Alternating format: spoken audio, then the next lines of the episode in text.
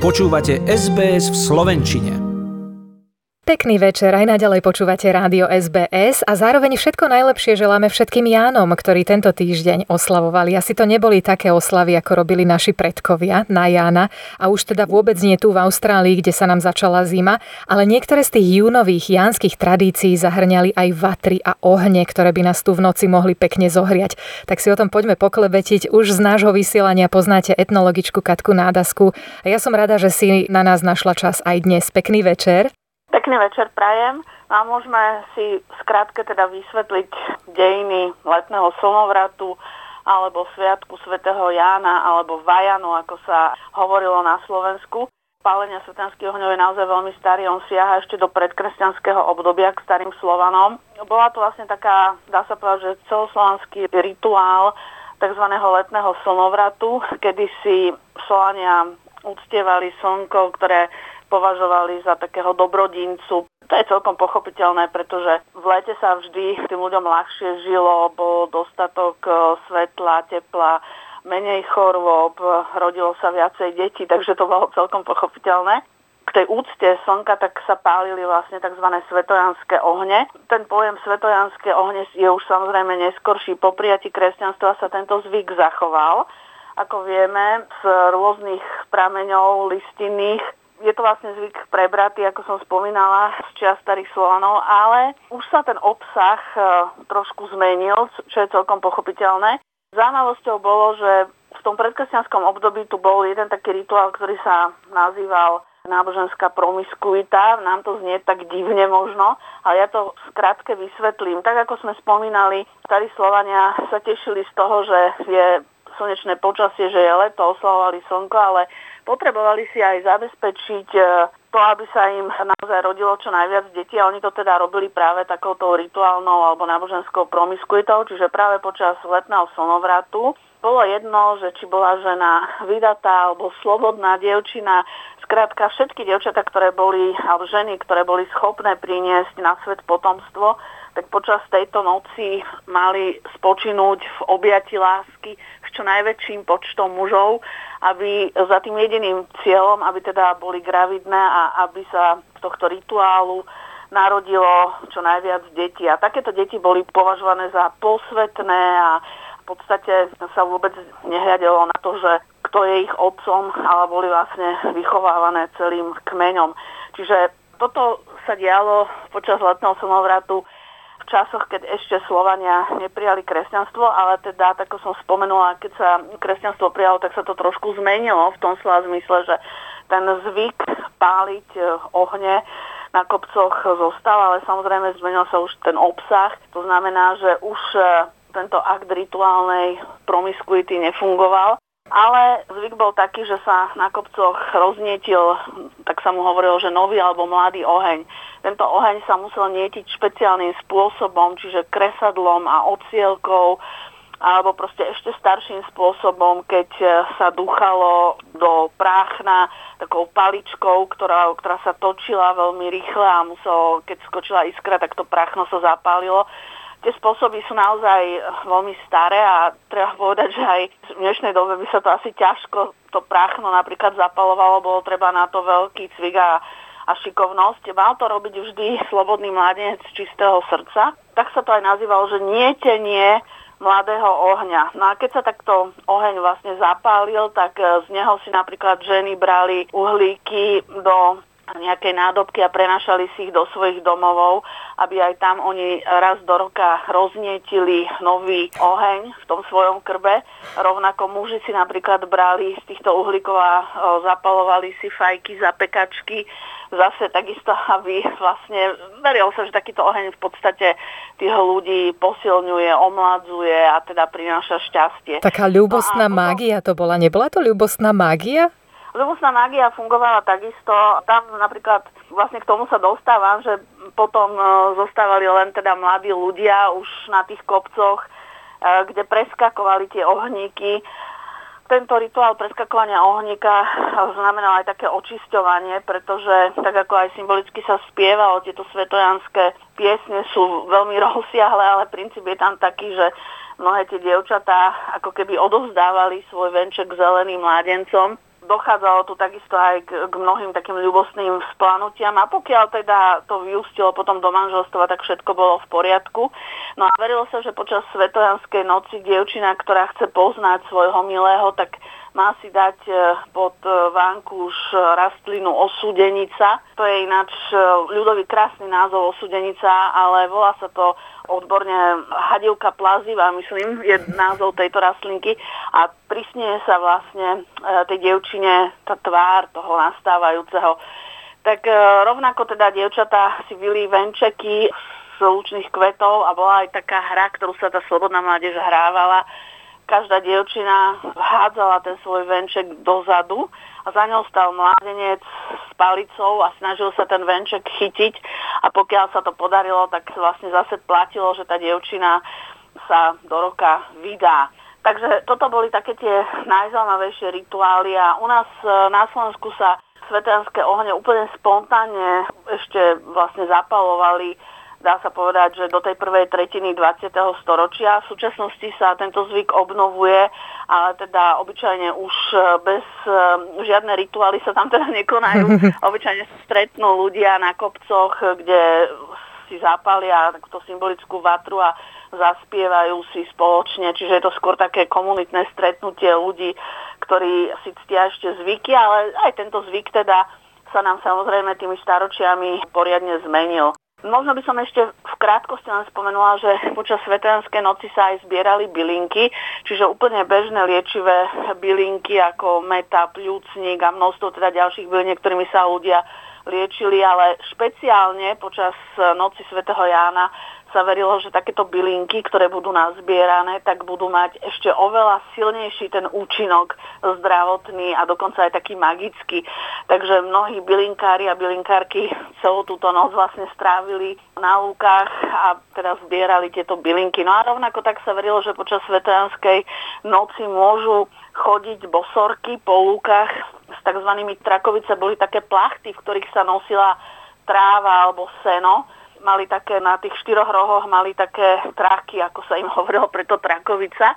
A že teda tieto bosorky nad ránom chodia po lúkach, zbierajú rosu do tej plachty trakovice, potom prídu domov a začnú tú plachtu dojiť, tak ako by sa dojila krava a hovoria, že beriem, beriem ľuďom úžitok, ale nie všetok. A bolo to určité magické zaklinadlo, ktorým ako keby odoberali tým susedným rodinám mliečko, tým krávam a potom vlastne tie trakovice doma podojili ako normálnu kravu a verilo sa, alebo teda tak sa rozprávalo, že naozaj z tej plachty trakovici tečie mlieko, mlieko tých susedných kráv, čiže všetci ostatní susedia stratili ich kravičky mlieko a bosorka, ktorá nemala žiadnu kravu, hlavne, že mala plachtu trakovicu a teda nadojila mlieka dosť. Čiže o tomto máme veľmi veľa takých ľudových rozprávaní zachovaných v slovenskom folklóre. Ako do toho všetkého zapadajú tie krásne a nežné svetojanské mušky? Pretože toto sú dosť ťažko počúvateľné tradície. Dokonca sa možno aj teším, že niektoré z nich sa už neoslavujú.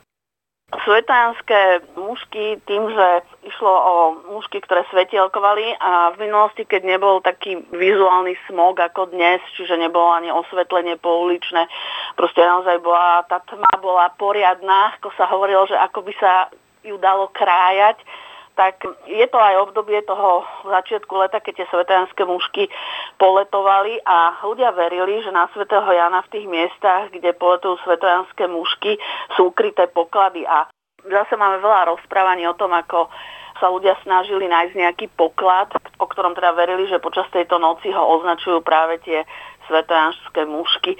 Čiže je to ľudový názov pre mušky, ktoré teda neviem ani odborne, ako sa nazývajú, ale ľudia ich preto tak pomenovali, pretože na toho svätého Jána v tej tme, kde sa tieto mušky zdržiavali, kde svetielkovali, tak vlastne tam sa chodilo hľadať alebo kopať, aby sa našiel nejaký poklad. V dnešnej dobe sú už tie ľudovo nazývané svetojanské mušky v podstate veľmi vzácným úkazom pretože už by sme ich až tak veľmi v tých eh, slovenských horách a lesoch nenašli. Je to skôr taká eh, vzácnosť, ak ich ešte uvidíme.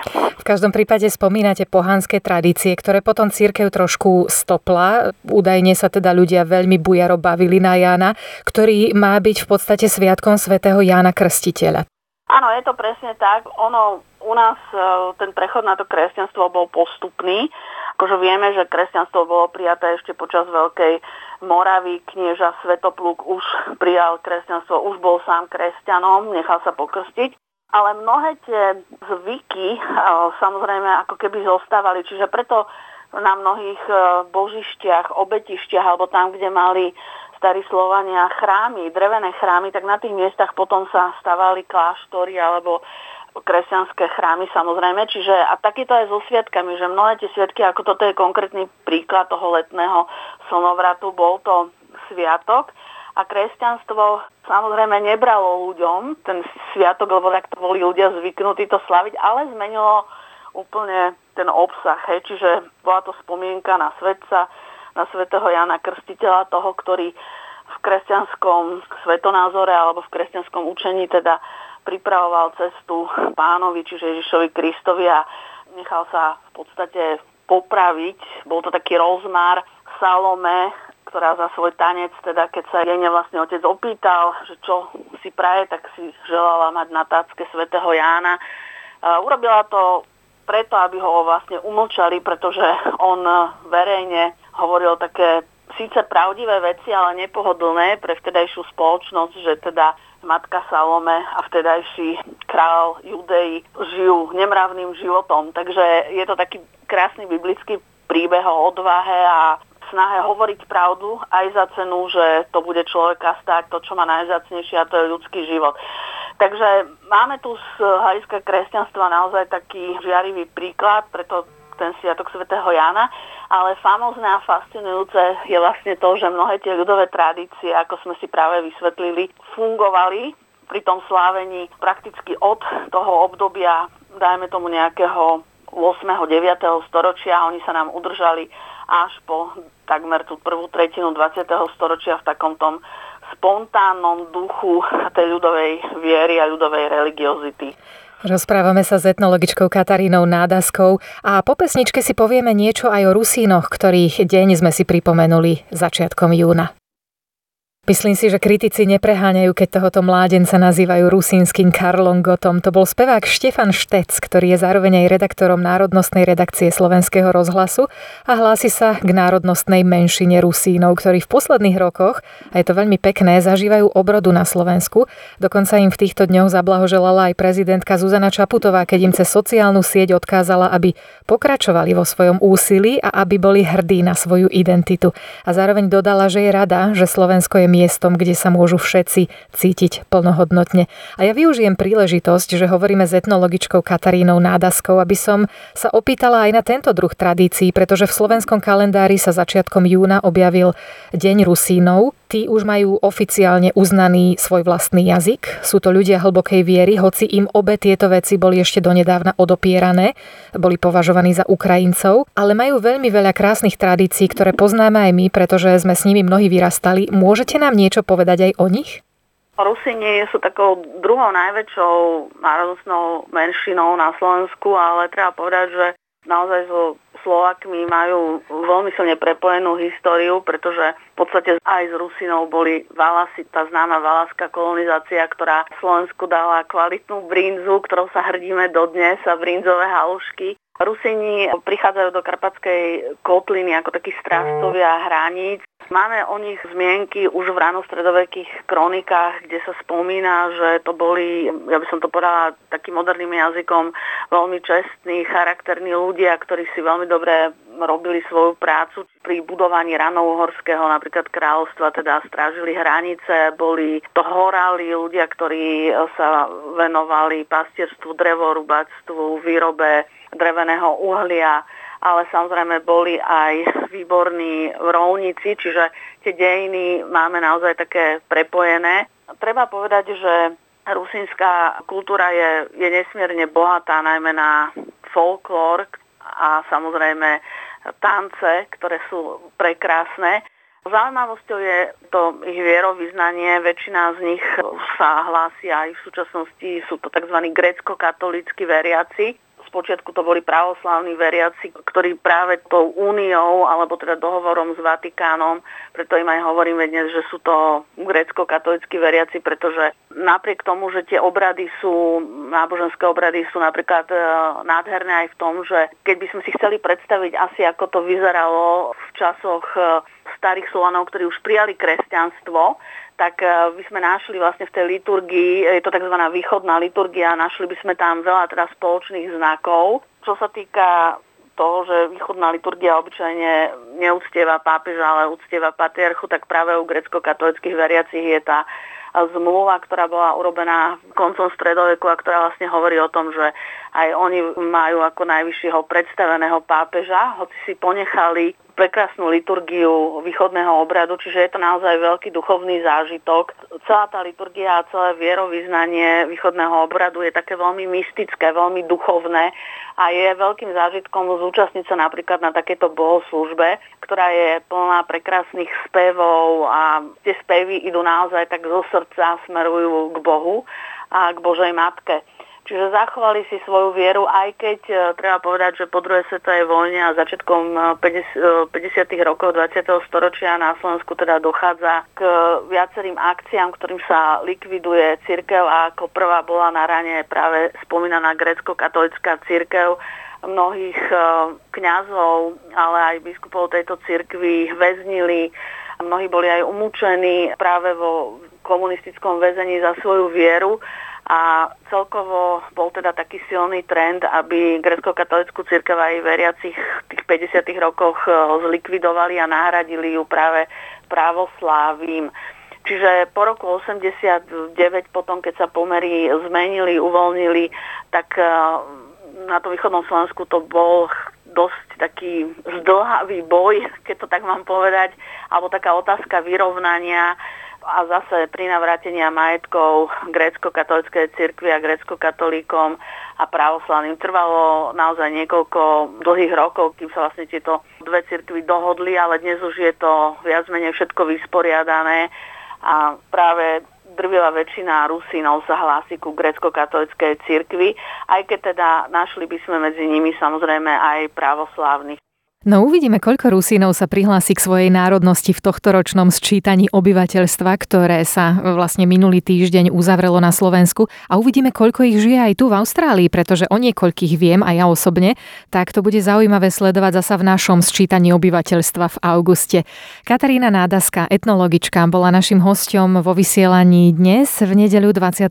júna. Hovorili sme o Jánovi, o Rusínoch a zasa sa stretneme takto o mesiac a pohovoríme si možno niečo o júlových žatvách, o význame chleba, ktorý má v našej kultúre takú veľkú silu. A ja veľmi pekne ďakujem za pozvanie do vašej relácie a srdečne pozdravujem všetkých Slovákov v Austrálii. Chcete počuť viac relácií ako táto? Počúvajte cez Apple Podcast, Google Podcast, Spotify alebo kdekoľvek získajte svoj podcast.